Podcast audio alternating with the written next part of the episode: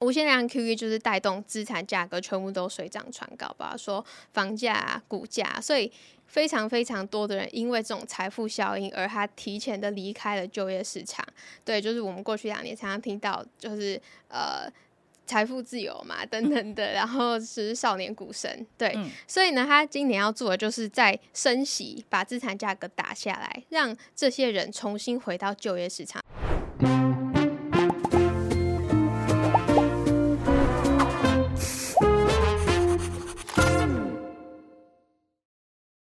大家好，我是范吉飞。嗨，我是律师啊。哎，今天大家收看的这个匪夷所思是这个阿姨想知道的单元哈。那这个题目呢，是我已经想讲很久的题目。阿姨很快乐的题目。对，我们要讲美元很强势啊，这个题目那。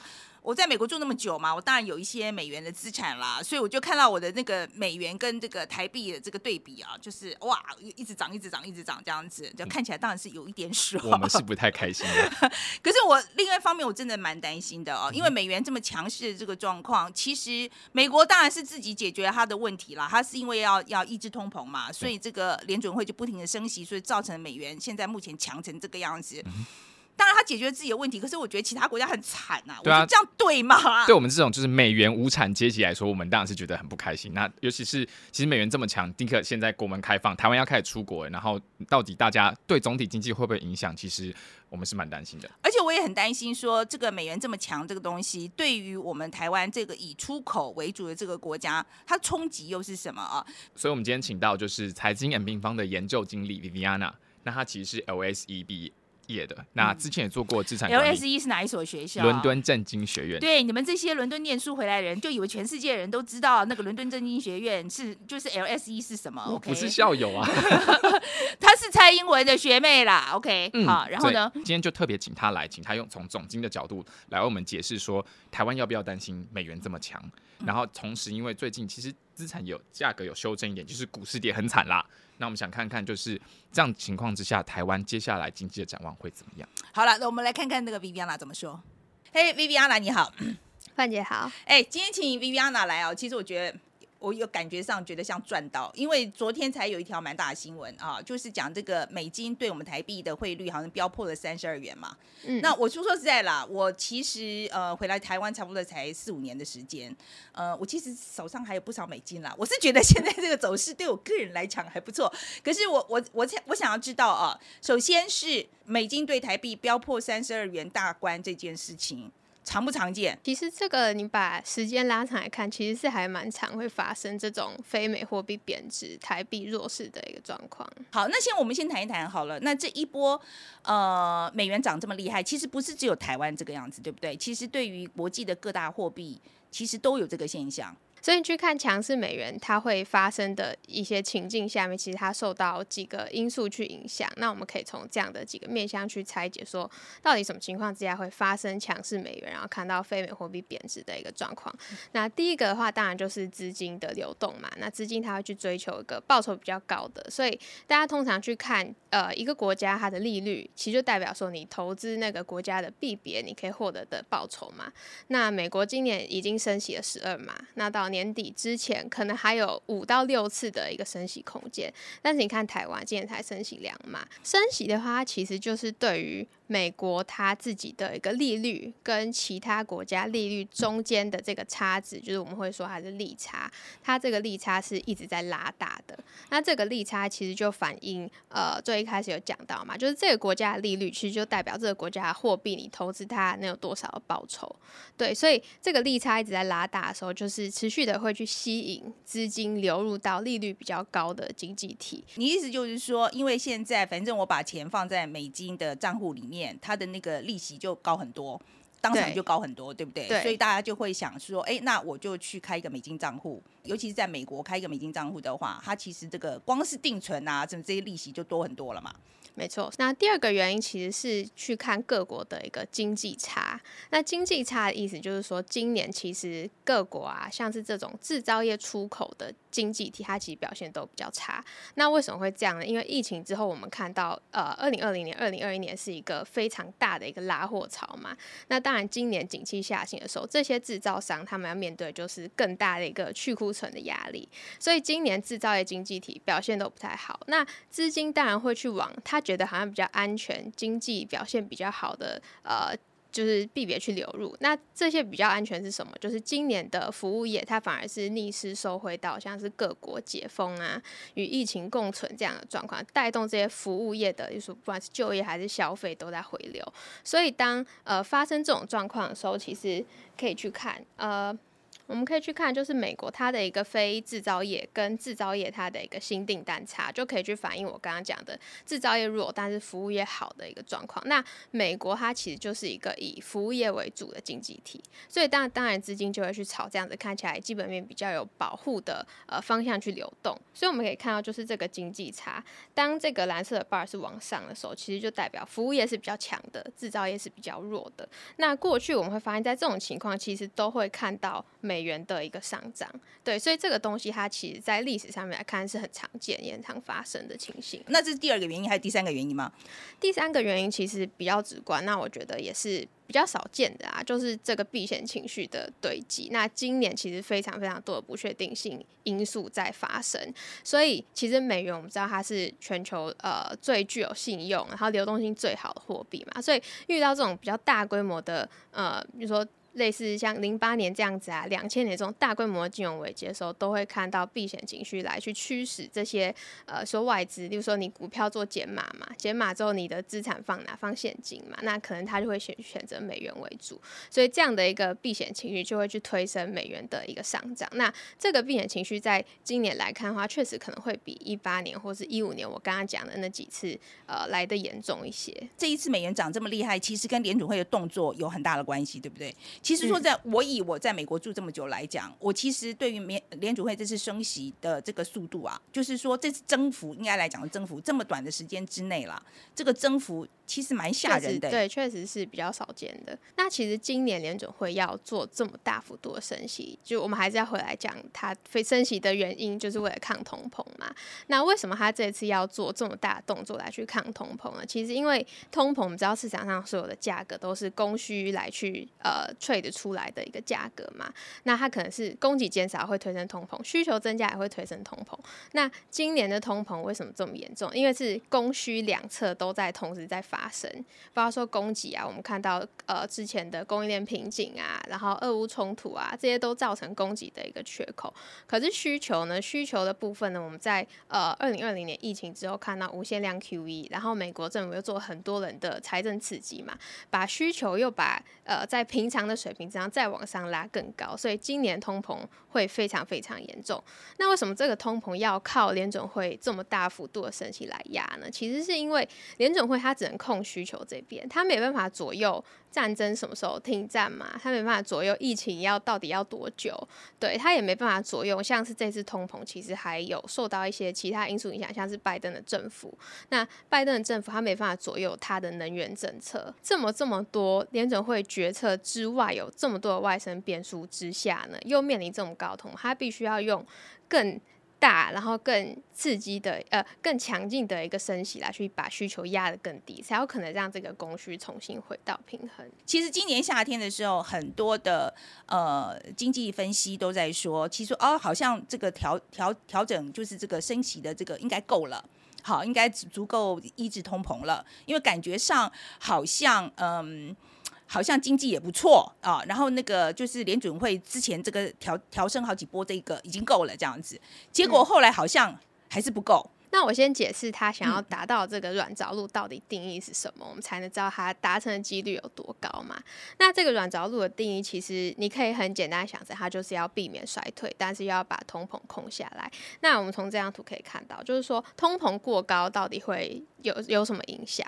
那其实通膨过高，第一个冲击就是加计消费嘛。那你的通物价越来越高的时候，其实家计首先会去做的第一件事情是，他可能会减少他的储蓄率，他把之前存的钱拿出来花。那当呃他存的钱都花的差不多的时候，他要做的东西就是他要去缩减他的支出。像是为什么我们近年看到一些呃衣服啊、鞋子啊这些厂商好像都。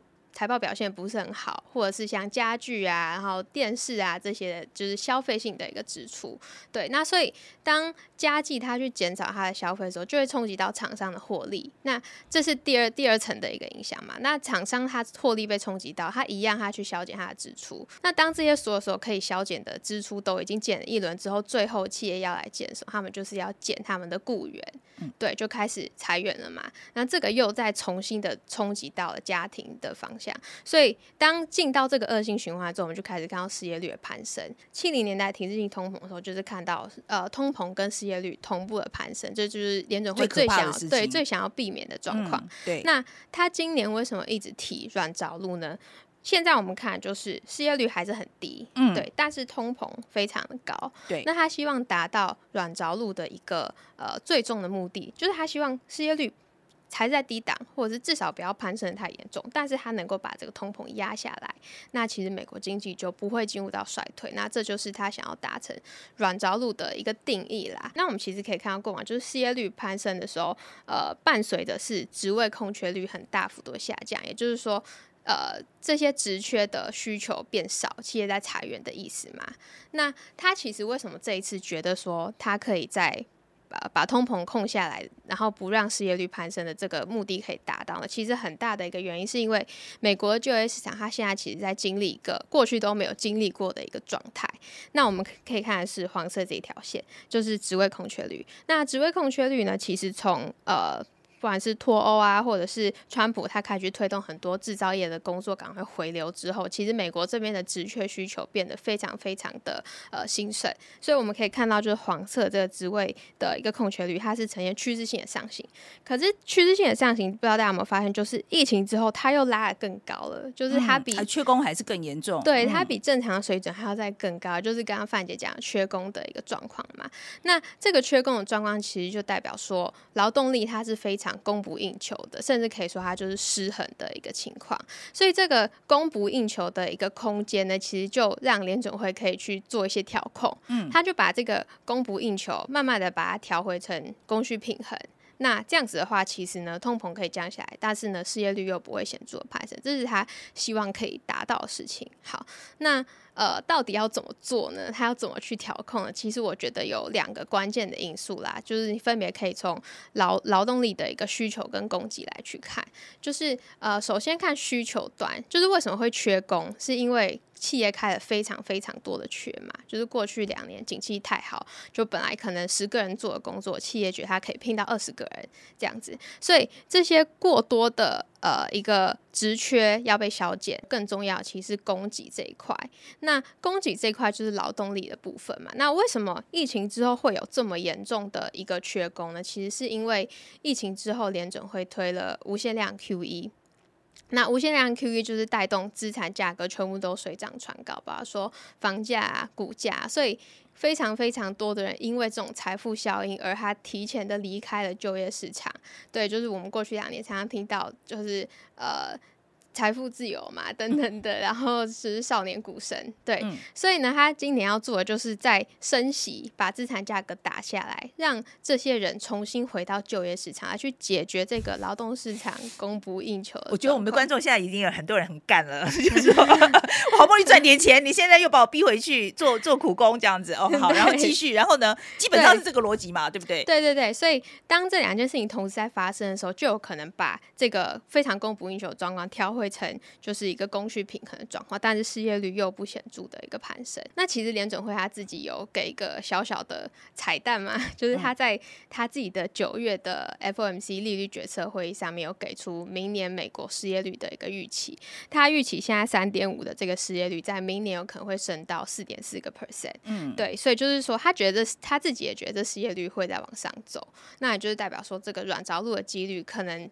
跟可能上半年比是在慢慢的降低的，那我觉得这个东西就刚像刚刚讲到，就非常非常多的变数嘛，所以这个你也只能持续的去观察，说到底软着陆的几率还高不高？那现在看起来它是慢慢在下降的。我们刚刚讲的就是说，我们美元呢，它今天呃，因为是主导货币的关系嘛，而且它现在变这么强势，right？我觉得美国它自己内部的问题当然没有，就是它它可以它可以应付了啊。嗯，可是我觉得新兴市场看起来蛮惨的。新兴市场为什么会有债务危机呢？因为其实呃一个国家你要去做这些财政刺激啊，其实你通常靠的是发债嘛。那新兴市场来说，像美国它可以发自己的债。那日本也可以发自己的债，可是新兴市场它的一个央行其实它的一个信誉是比较没有那么好的，所以他们会倾向去发这个外债，也就是美元计价的一个债务。所以当美元升值的时候，这些国家它的债务压力就是可能原本我要还一兆，那我美元现在今年升值了十五帕嘛，那我是不是就要多还这十五帕的钱？所以会造成这样的一个状况发生。那这个东西到底是不是全世界在帮美元承担呢？我觉得可以去看。就是两个面向啊，第一个面向就是说，呃，金融海啸之后，联准会做了非常多的一个 QE 嘛，印了非常多的钞票，导致说美元的供给增加了非常非常多。那在这样的一个情况之下，他需要的是更加去稳住美元霸权的一个地位，让全世界对他的需求还是这么的高，才能够不去让美元出现一个大幅贬值的压力。那这个东西确实是全球在帮他承担的。那可是我觉得大家可能会呃没有想到的一个。一个情形是，美国它是全世界最大的一个终端市场，所以它在做这么多 QE、这么多刺激的一个状况之下，把美国消费带起来，受惠的也是海外的这些经济体。像台湾的出口，出口给谁？其实是出口给美国。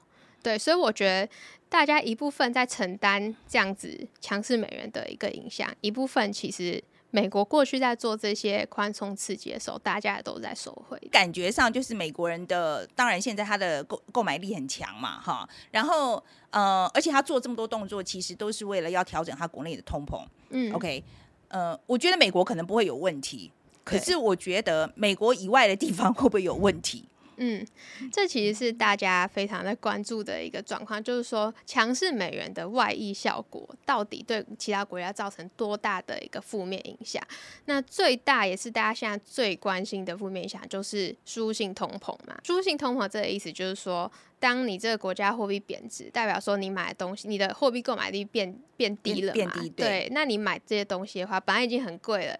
你购买力又变低，看起来就更贵。那像是其实今年欧洲啊、日本输新通膨压力其实都非常的大。那其实包括说台湾，对，像台湾央行也一直在讲嘛，输入性通膨压力是造成台湾通膨的主因。其实对于台湾来讲的话，输入性通膨也正在发生，只是说为什么好像我们。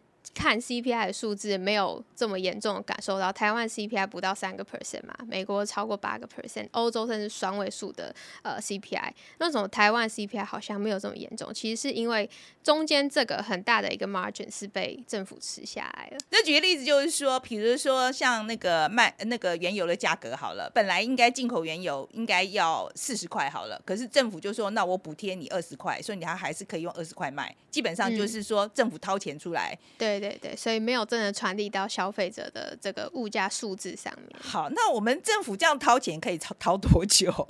我这个蛮担心的，我觉得这不是无底洞啊。对台湾来说，其实反而比较还好，因为刚刚讲台湾通膨的数字没有到这么的不可控嘛。再来就是说，台湾的。通膨的一个结构跟欧美其实不太一样，因为其实像呃，例如说美国好了，美国它通膨这么严重的其中一个原因，其实是因为它的房租的占比很大。美国的呃房价跟租金，它到现在都还是在比较高的一个位置。欧洲的话，它就是俄乌冲突的核心嘛，是一个能源的进进口国。那其实对于台湾这些新兴市场来讲，我们的一个终端消费比例，其实是以像是呃食物啊、原油这些的占比。是很大的。那刚刚讲台湾的这一块，其实很很大一部分就是受到政府补贴的影响嘛。所以在这种通膨还没有显著传递到消费者身上的情况之下，央行当然是选择我先稳住经济，我不要做这种大幅度的升息，来去呃打压我的消费市场。所以。呃，才会去有看到说，为什么今年台湾的升息只有两码，美国要升息，甚至要年底要升息十八码的一个状况。嗯嗯。可是我现在就问题就是说，你觉得我们政府可以撑多久？我觉得，嗯，这个东西的话，其实就是刚刚讲取舍嘛。在取舍之后呢，其实就是看呃通膨跟经济的一个赛跑。对，那其实我们往后看通膨的一个表现啊，其实像呃。呃，能源价格啊，或者是一些金属价格，这些原物料，在今年七月之后都开始看到比较大幅度的一个修正。你说已经掉下来了？对哦呃，OK，是七月份已经开始往下走了。对，所以通膨这个东西，其实基本上大家去看会觉得说它已经走到一个比较尾声了，那它很有可能会在明年上半年的时候开始看到一个比较显著的滑落。对，这是通膨的一个部分啊，所以呃。接下来就是看说，那在这个之前呢，经济能不能够稳下来？今年制造出口国家表现特别差，因为我们就是位在供应链的中上游嘛。那这些国家，不管是台湾还是日本的出口，或者是南韩，我们其实都在看最终端市场的脸色，就是这些欧美的消费市场。那这些上游的供应链呢、它其实因为它不在最前线，它看不到实际的需求到底是怎么样，所以它有一点点风吹草动，它就必须要去做比较大的调整。例如说，觉得今年好像觉得说，诶，消费市场好像终端那边表现没有那么好，那我赶快把我的库存销掉，不然到时候会整个堆积起来。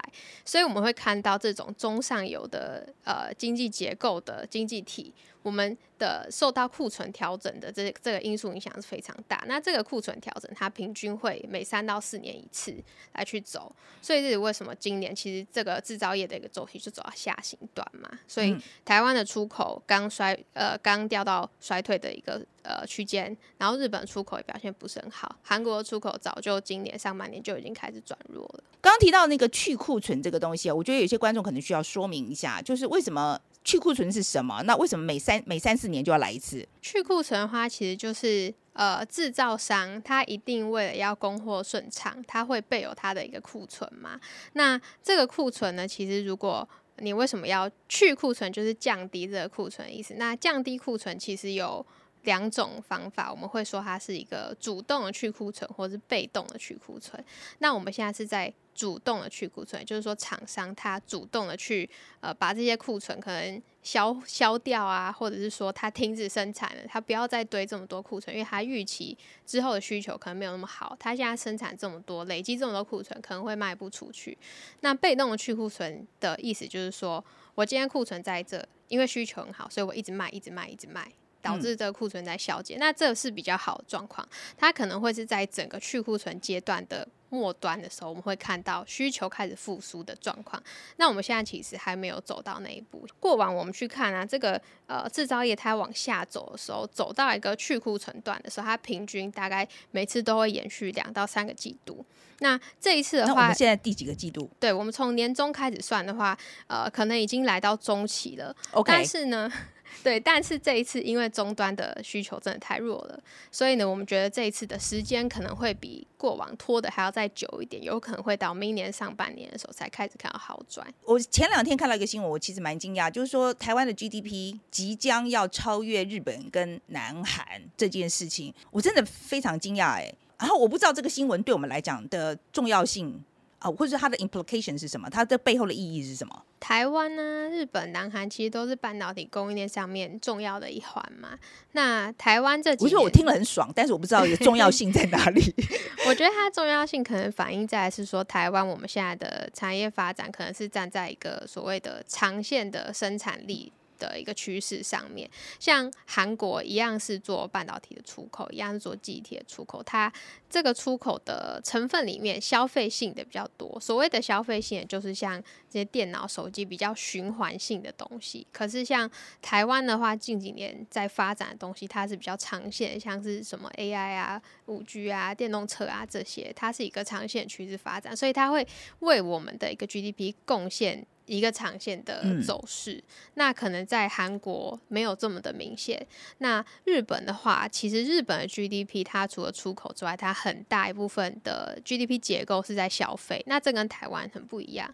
那日本消费它碰到一个问题，就是长期通缩的状况嘛。那其实导致说日本 GDP 近几年是比较停滞不前的一个状况，所以这种种的情形反映在台湾，我们好像就比较有优势上。不过这样听起来好像台湾的这个经经济的产业发展，这个感觉上好像还不错啊，这个听起来蛮光明的。对，听起来是蛮光明，但是我们现在面临到的是供应链移转的一个问题嘛，就是美中贸易战啊等等的啊、那这个东西其实对于台湾在这个趋势上面占的位置，碰到比较多不确定性因素一点啦。刚刚讲到，就是我们制造业出口的这个整体这个经济的状况。那我们以消费者，就是我们个个别消费者或是投资者的角度来看，呃，我们要做什么？就美元现在涨这么厉害的话，你觉得你建议我们大家现在要做什么？以景气的位阶啊，或者是大家很喜欢从评价角度来看，其实现在的一个呃资产价格都是在已经在相对的一个低点了。对，就像我刚刚讲到嘛，就是这个下行段好像现在已经要走一半了。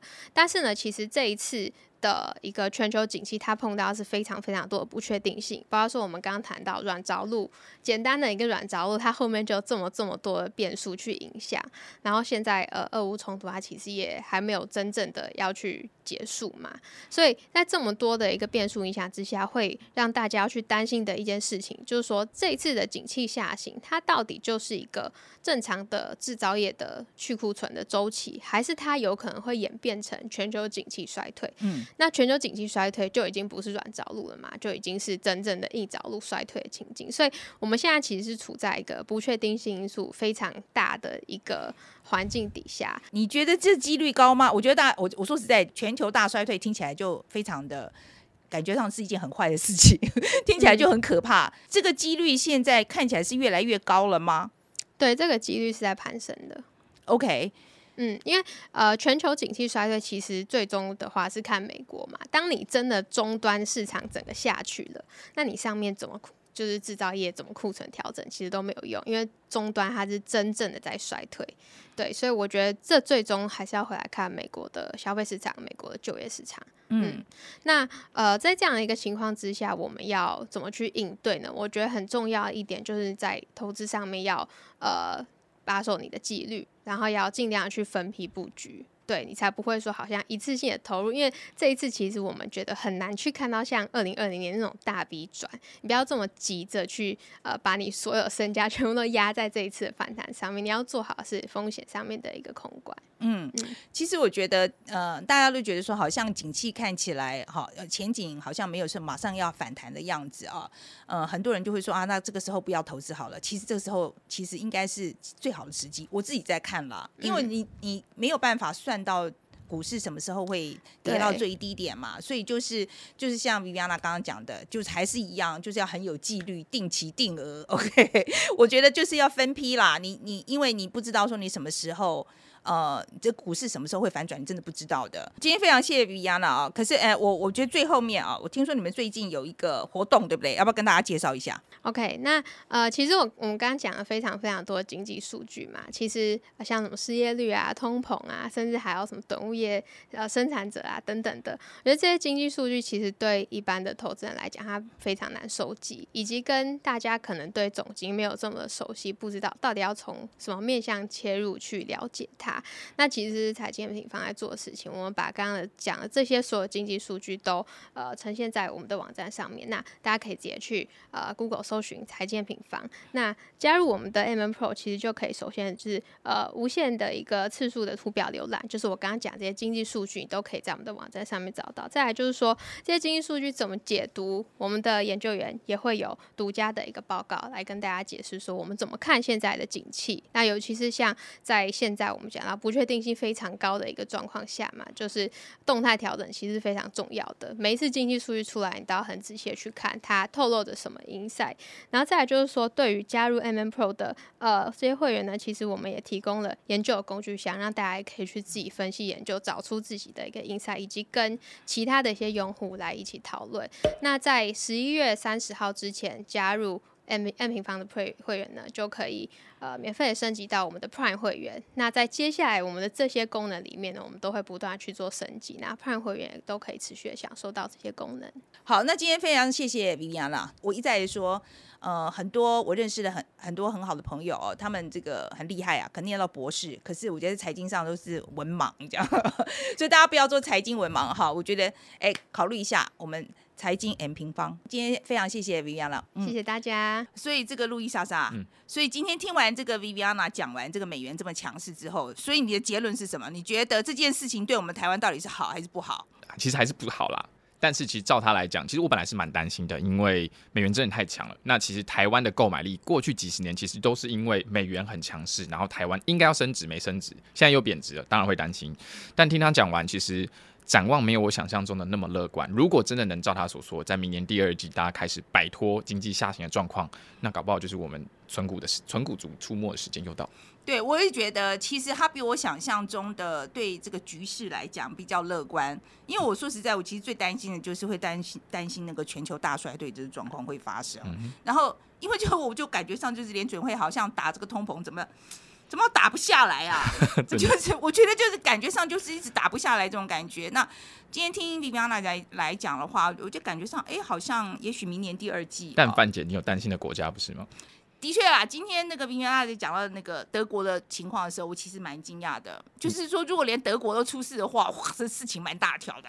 OK，好，那其实嗯，我们英国英国就算了，太过分了。